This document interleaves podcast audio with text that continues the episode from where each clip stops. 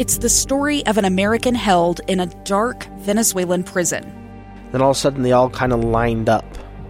They pointed their guns at me. And this is the point where I thought, I'm going to die today. I'm Becky Bruce. I spent a year working on Hope in Darkness, which now has more than 2 million downloads. Find it on kslpodcast.com or wherever you listen to podcasts. Utah's best athletes count on flexibility, speed, strength. And the Jazz pick up their 22nd assist. So they count on University of Utah Health. Real Soleil puts this game away. And so can you. Leading doctors, a world-class environment, award-winning innovation, care to be great. 14 unanswered by the Utes. University of Utah Health, caring for Utah's best and yours. Schedule your appointment now at uofuhealth.org slash care to be great.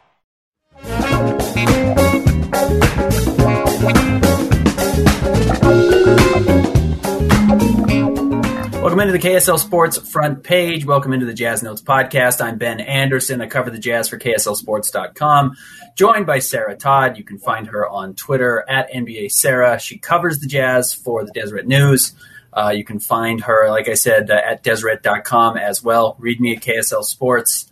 Uh, for all of our coverage, find me on Twitter at Ben's Hoops. All right, busy day today, Sarah. NBA trade deadline, always one of the most exciting days uh, in the league. And I actually thought kind of lived up to it today. It was fun. It was kind of a general strong push of news that came uh, and came pretty steady throughout the morning. Yeah, I think probably one of the most exciting things was waiting for what eventually ended up to be nothing happening with Kyle Lowry and thinking that maybe just at the last minute that there was going to be something happen there, but he'll be with the Raptors through the season, and then that that makes for an interesting free agency period. Yeah, I think uh, there's some big storylines that you know were developed today that weren't paid off today, that weren't finalized, that we'll uh, still get to continue to work on with those. So let's talk a little bit about what the Utah Jazz did. They, I was surprised that they actually did acquire a player in Matt Thomas, the guard out of Toronto, played in Iowa State, played in Spain for two years.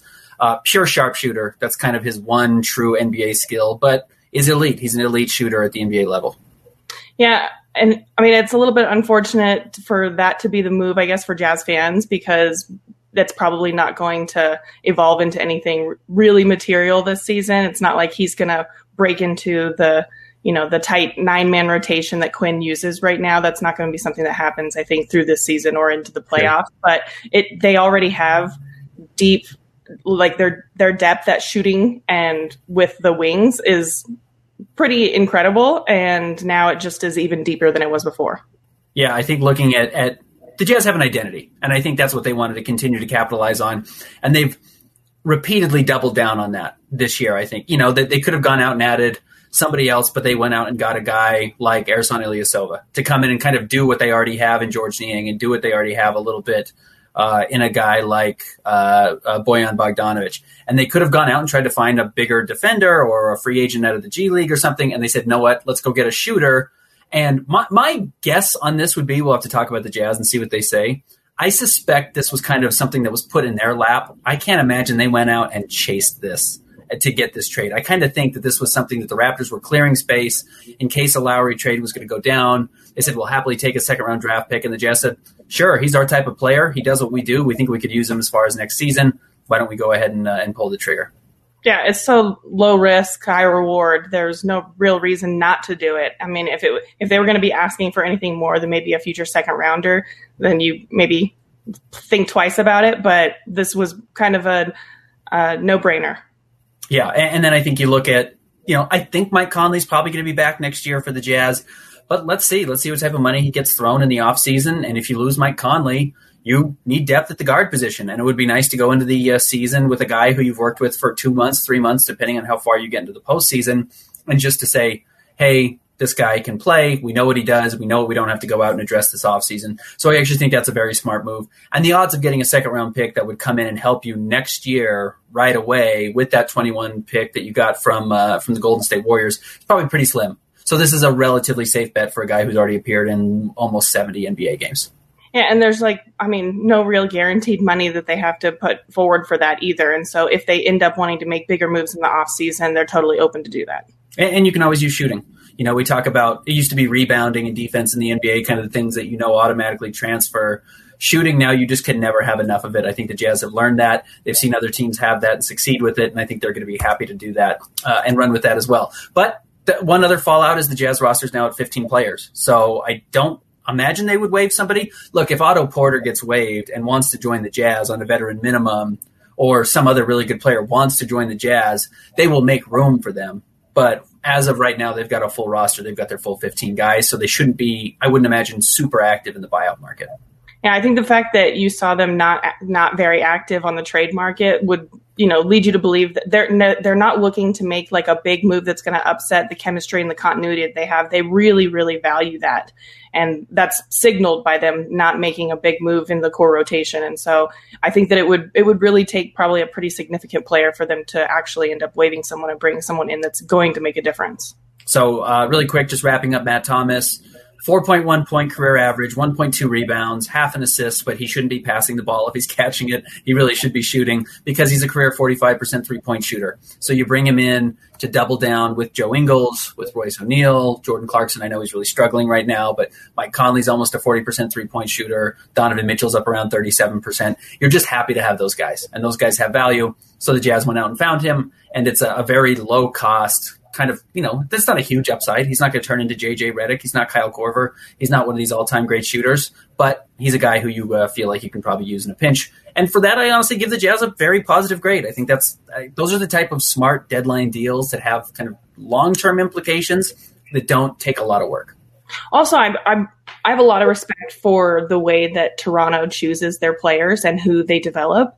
And so taking a guy that was kind of on the fringe of their roster I, I, think means a little bit more than maybe off a different roster because that is a guy that actually could make a difference. I mean, if you look at the way that they developed, you know, Norman Powell, who was then traded to the Blazers today, and then uh, you've got Chris Boucher, who is just amazing, and Fred VanVleet. Like they've done a really good job developing players that maybe nobody else would have looked at. And it's the second time the Jazz have actually done that this year because they signed Malcolm Thomas, who's now with the uh, Stars or played with the Stars in the G League, who was also from the Raptors. So, you know, Masai Ujiri is one of the best in the business. Uh, so being able to go out and kind of follow what, what Toronto's been able to do with their front office is, is a very smart move. All right, let's look around the NBA, talk about some of the other deals.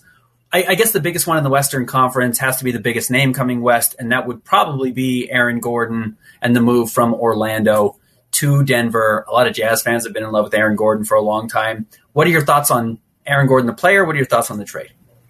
I mean, I'm I'm happy for Aaron Gordon, the player, the person, because it. I mean, I feel bad for anyone that ends up kind of wasting away on a bad team, especially in the prime of their careers. And so the fact that Vucevic got moved and then also Aaron Gordon got moved, I mean, it's good signs for their their careers to move on and maybe have a change of scenery. And I guess in the way that Denver works, you've got Michael Porter and um, and Paul Millsap kind of on that front that back line there. And you know, Paul Millsap is aging, and then with Michael Porter, then you've got. Um, I mean, he's defensively targeted all the yeah. time. So with Aaron Gordon, you've got you know somebody that isn't going to be such a defensive liability, and then also he's improved every other area of his game. Yeah, Millsap looks like a statue now defensively, and he just really can't move. Guys walk right around him. Uh, Porter just makes the wrong decisions too often. He just does not think the game defensively. He's such a talent offensively, and he's a good rebounder, but he doesn't really think the game defensively right now. So having a guy who's got that much experience in Aaron Gordon comes in and gives them depth.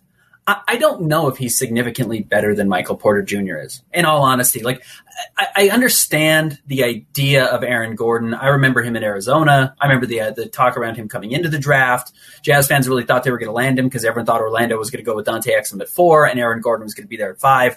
So I think Jazz fans have this long-standing love affair with him. I, I don't know if he's ever become the player that people thought he was. Outside of like he's great in dunk contests, and he makes some highlight reel plays every year but he's not like Tony Allen defensively. He's not Draymond Green, small ball five, who you put out there and is going to shut down a defense. I don't think that actually is going to materialize in Denver. But you get another guy who you can very comfortably play 26 to 30 minutes in the playoffs. And those guys are very valuable. And we saw that with, you know, Jerami Grant, who they had, who's now in Detroit and playing so well. I actually think Jerami Grant's a better player. But having guys that you can trust in the playoffs is a big deal, and that helps Denver because those were 26 minutes they didn't have with the guys they gave up. At least you know, especially as long as Gary Harris wasn't playing. And I, I think that you know Mike Malone could have a real difference, uh, could make a real difference with Aaron Gordon. I mean, he he does a good job of kind of getting guys to focus on a really specific area of their game, and also it's I think that there has to be like some sort of mental aspect of like going from a place like Orlando, and I'm, it's no knock on Steve Clifford or anything like that, but like a place where you just know you're going to be on the fringes forever, yeah. and then you're immediately put into like the middle of the Western Conference playoffs. Well, I mean, the Nuggets are at fifth right now, I think, yep. and uh, they they could move up like we've seen jockeying in those like two, three, four positions all season, and so well, especially because the Lakers are going to slide, right? And I I mean, I have to think that that's going to give a little bit more of motivation to Aaron Gordon to even, you know, step up a little bit more. And he's a really athletic guy. And I yes. think that's, I think using that athleticism is something that just comes with age. And I think that Michael Porter has the ability to do that sort of in the same way that Aaron Gordon does, but Aaron Gordon does it already. Yeah, I, am not totally sold on the trade. I've seen a bunch of people on my timeline today say that this makes Denver the best team in the West. Like I, he's not that big of a difference maker. Like he doesn't take you to fifth to first. But if you think Denver was already kind of second or third and just didn't have the record so far this season because they've been somewhat inconsistent and have been bad in close games, and Aaron Gordon fixes that, maybe that's the case. Uh, but but he doesn't take you from the bottom half of the Western Conference playoff picture, you know, five through eight to top one or two. I, I don't think he's that wow. big a difference maker, but you, are right. I think Michael Malone's a very good coach. I, I, do think that's maybe one of the most underrated parts of this. He's playing with very smart players, especially in in Nikola Jokic, who should open up some things for him. Now he's got to go out and show he can match that intelligence, uh, and I think that's going to be the question for him. But he's got what 30 games or so to adapt to to the Denver roster and, and see how that impacts him. I don't think the Jazz would have been better trading Bojan Bogdanovich for Aaron Gordon. I know Bojan's really struggled this year. I know some fans have talked about maybe trying to make a move like that. I don't think he's he supplements your identity enough for that to be worthwhile. But I get why Jazz fans have liked him for so long.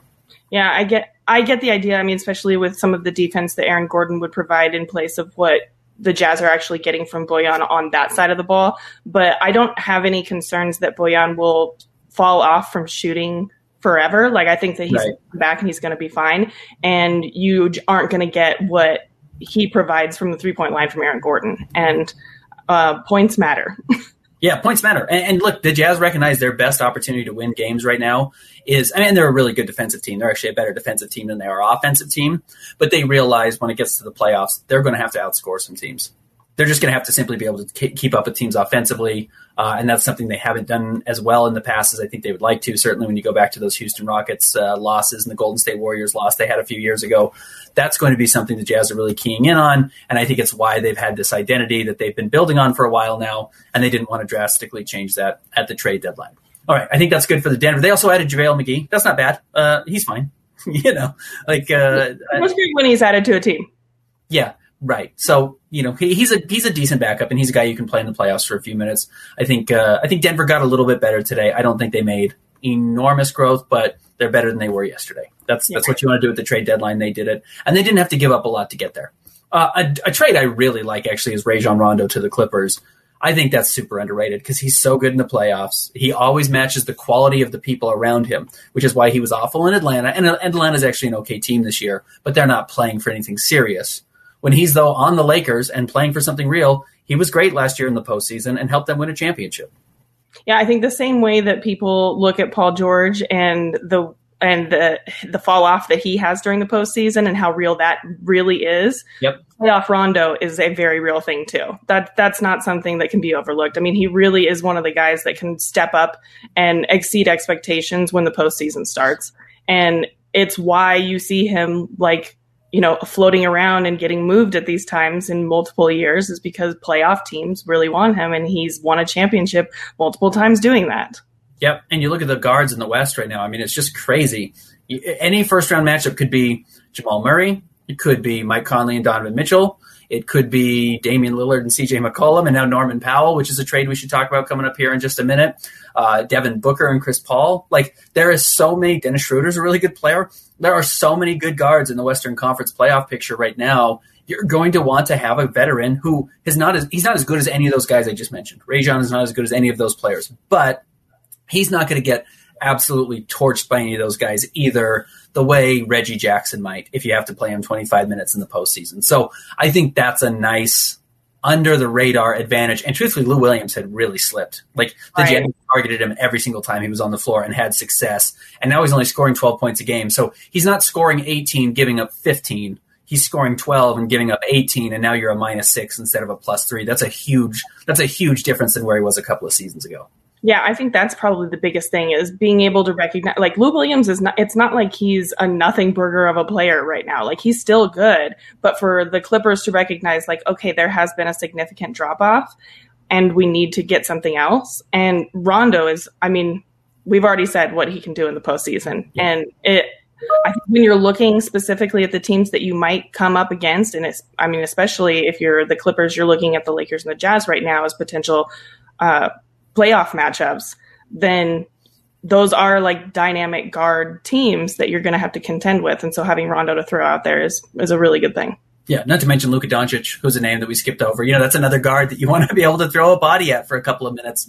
Uh, and Rajon Rondo is going to be able to do that. So I think that's a big help. I think that's under the radar. I actually don't think they gave up that much to get him. I know there was two second round picks there as well.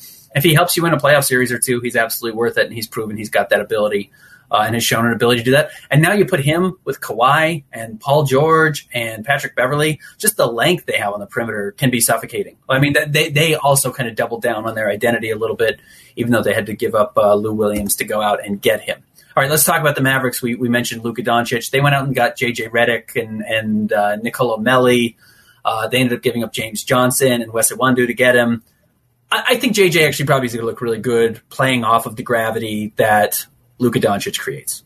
Yeah, and he's he's a guy that moves so well without the ball. I mean, he he's not really a guy that you want moving with the ball. And so yeah, putting him next, yeah, so putting him next to someone like Luka is going to have the ball in his hands all the time is really great. And I'm, I mean, sure they lose like maybe a little bit of defense with what they're giving up, but they they tried to do that in the la- in the off season is really ramp up their defense. And what they did is they got rid of Seth Curry, and right. that impacted their offense.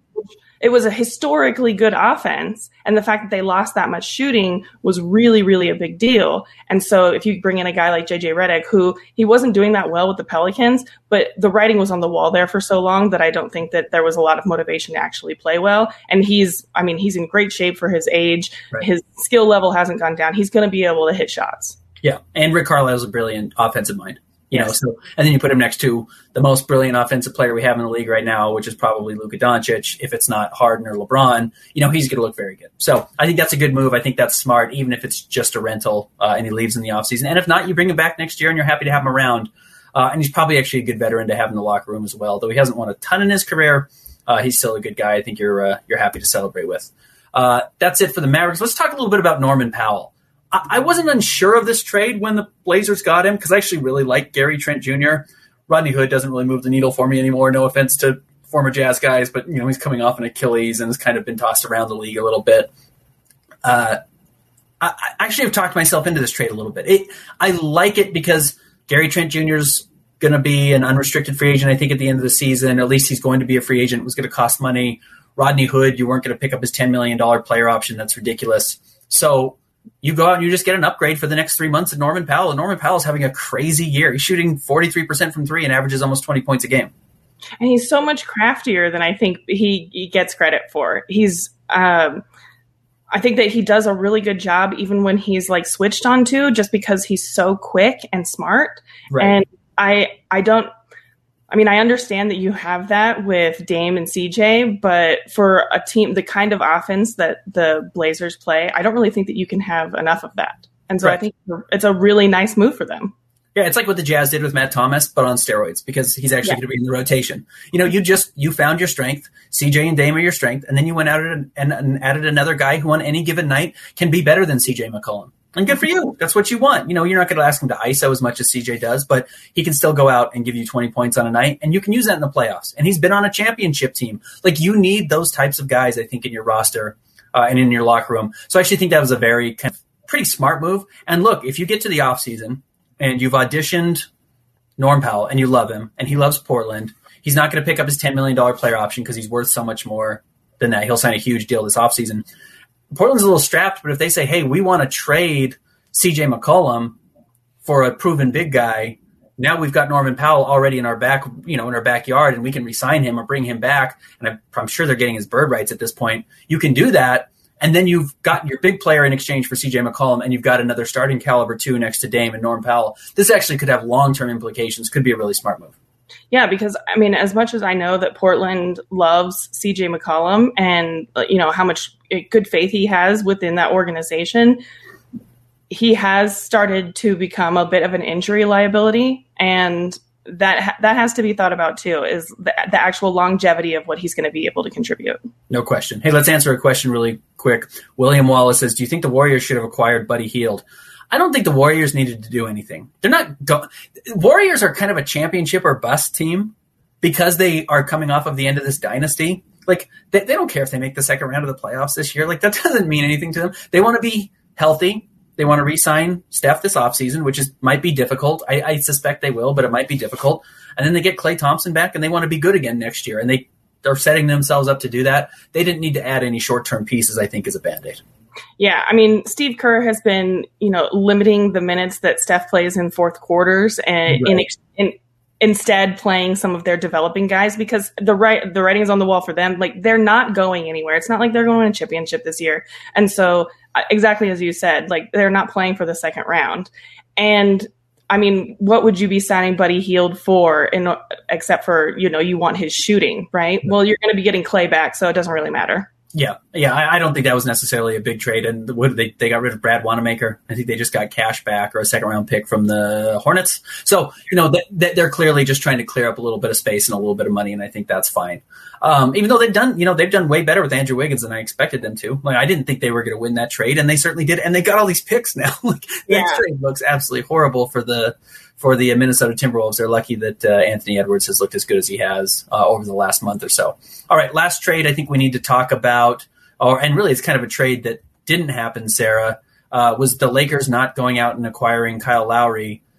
Had they done that, I mean, I think the Lakers are probably probably still the favorites to come out of the West because they have LeBron James and he's the best player in the world. Kyle Lowry would have really helped them. Yeah, uh, it's it's a little bit strange the way that that ended up happening because I mean, like you had Kyle Lowry and basically everyone saying goodbye last night. Right. After the game that the Raptors played. And it felt like there was already like a deal in place that was going to be made. And then you saw uh, all of the moves that the Raptors made, the, right. you know, kind of clearing out space. Right. And then it just ended with like, oh, Kyle's going to be on the roster for the rest of the season. I think that, like you said, the the Lakers are still probably favorites to come out of the West. Um, I'm I I'm interested to know what hung up on that deal. Yeah. Well, clearly Miami was trying to get him. Philly was trying to get him, and the Lakers and Clippers were trying to get him. Clippers realized they didn't have the pieces, so they got Rajon. Uh, Miami didn't real, realize they weren't going to get the trade done, so they went out and kind of made that last minute switch for Oladipo. Philly added uh, uh, George Hill earlier in the day, so they didn't necessarily need Kyle Lowry. They would have loved to have had him. So it was kind of the Lakers or the Heat or bust and clearly they just didn't feel like they were going to get enough back to give up a, a, superstar player like that, or they didn't want to give up a guy from the Lakers and Heat perspective, understanding they could chase him in free agency this offseason. Yeah, I, I mean, I, I, I would have thought that maybe Masai would have leveraged somehow to actually end up making that deal happen because I mean he is going to end up getting nothing in this case. Um, but like you said, I, I, I think the Lakers hold the cards here because they are you know the title favorites and right. sure. reigning champion, and so they don't have to agree to anything.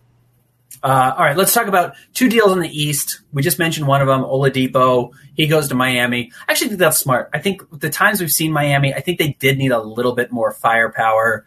Tyler Herro didn't turn into kind of the second year guy. I think a lot of people hoped he would, and maybe he still gets there next year. But you might as well try Oladipo, who doesn't totally ruin the culture of what Miami does. Like he kind of does some of the things that they do. He can actually play defense when he's engaged, which is something they care about. He could look really good next to Jimmy Butler, and he doesn't have to be the guy late as long as he's, as he's okay not being the guy late.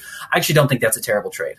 Yeah, I don't know a ton about, I guess Oladipo's um, personality, and so I am going to be interested to see how he meshes in the locker room with Jimmy Butler. I think Jimmy's tough. Jimmy's tough on people. He's very tough on people. I've seen that up close. Yeah.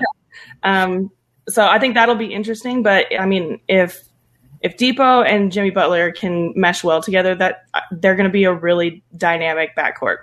And you look at what they've done in the last week or so. You know, they got rid of Meyers Leonard, which you had to. Uh, you got Ariza coming in, who like Ariza's kind of washed at this point. Like he's not a huge difference maker, but he's fine. Uh, now you get Oladipo. Like I kind of like some of the pieces that they have now. Certainly more than I liked Kelly Olynyk and Meyers Leonard and Avery Bradley, who doesn't do anything at this point in his career. So like they, they have three usable players. There and then like even last I mean they were in the finals and it was kind of a ragtag bunch that was seemed yep. like it was just thrown together then. And so I think right now it makes a little bit more sense than it did last season. Plus, they haven't really lost any of the guys that were meaningful at that point. Uh, and we should add they added uh, Nemanja Bjelica as well, who, right.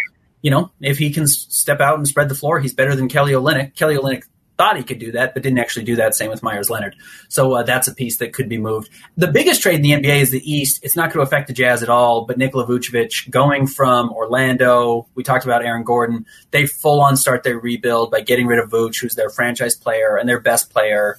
And he goes up to Chicago. Chicago sends Wendell Carter, who's just had an absolutely miserable season, even though he's a former lottery pick. Chicago also sends two first round picks down to Orlando as they try and get this thing started over. I actually kind of like this trade. I guess for both teams, it might be a little dicey for Chicago if they can't defend anybody, and right now they can't defend anybody. Yeah, and uh, it, it makes me. I like it for both teams if it works out, but if it doesn't work out, then you know Orlando has tried to do this rebuild how many times now, and it hasn't mm-hmm. worked. And now they've given up like their two best players. And then if it doesn't work for Chicago, they just gave out two first round picks and so, what are they going to? Re- I mean, they're basically banking on what, like Lauri Markkanen, Vucevic, and Coby White to become stars and like take right. them, you know. So it's um, and I mean, of course, they have like Zach LaVine. They have good players, but none of it has really worked to the point of making them a great team. You're basing your future around Vooch and Zach LaVine. Yes. Zach LaVine's having a good year. Like he's having a shockingly good year. 27 points a game, six rebounds, five assists. He's shooting incredibly well from the floor, over 50% from the floor, over 40% from three. He's really playing at a high, high level.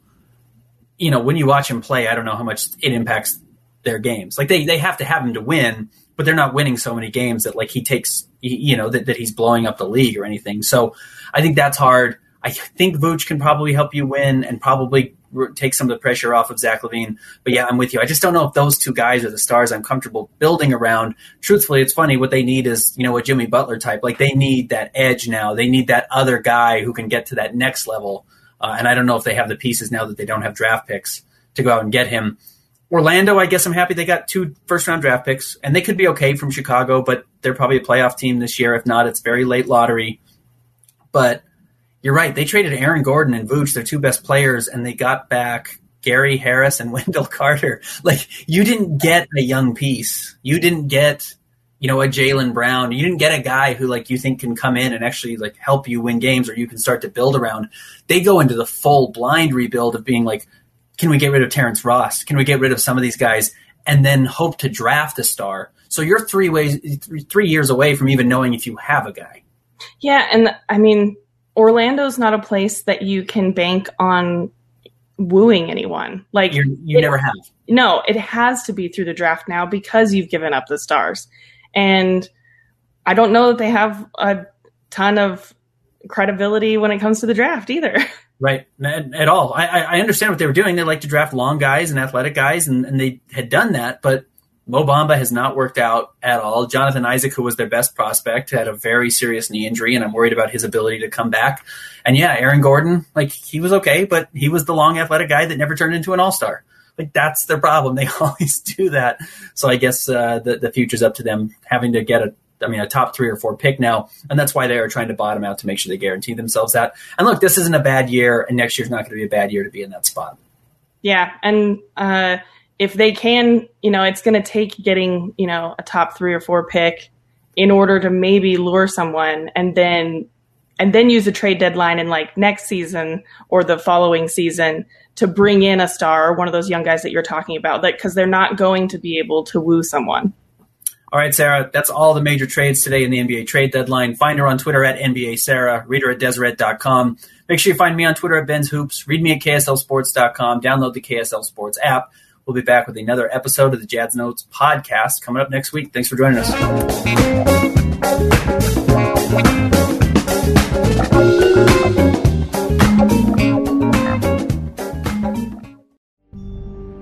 A gun in the face. Then all of a sudden, they all kind of lined up. They pointed their guns at me. And this is the point where I thought, I'm going to die today. Started two years of horror for an American in Venezuela. They said, You need to give us your phone and get ready because you're coming with us. I'm Becky Bruce, and I spent a year researching and piecing together Josh and Tammy Holt's story about their ordeal in a notorious prison. That's when everything started to turn bad. We had another pound on the door. Boom, boom, boom. And there was the police once again. You can binge all of the episodes of Hope in Darkness on KSLpodcasts.com or wherever you get your podcasts.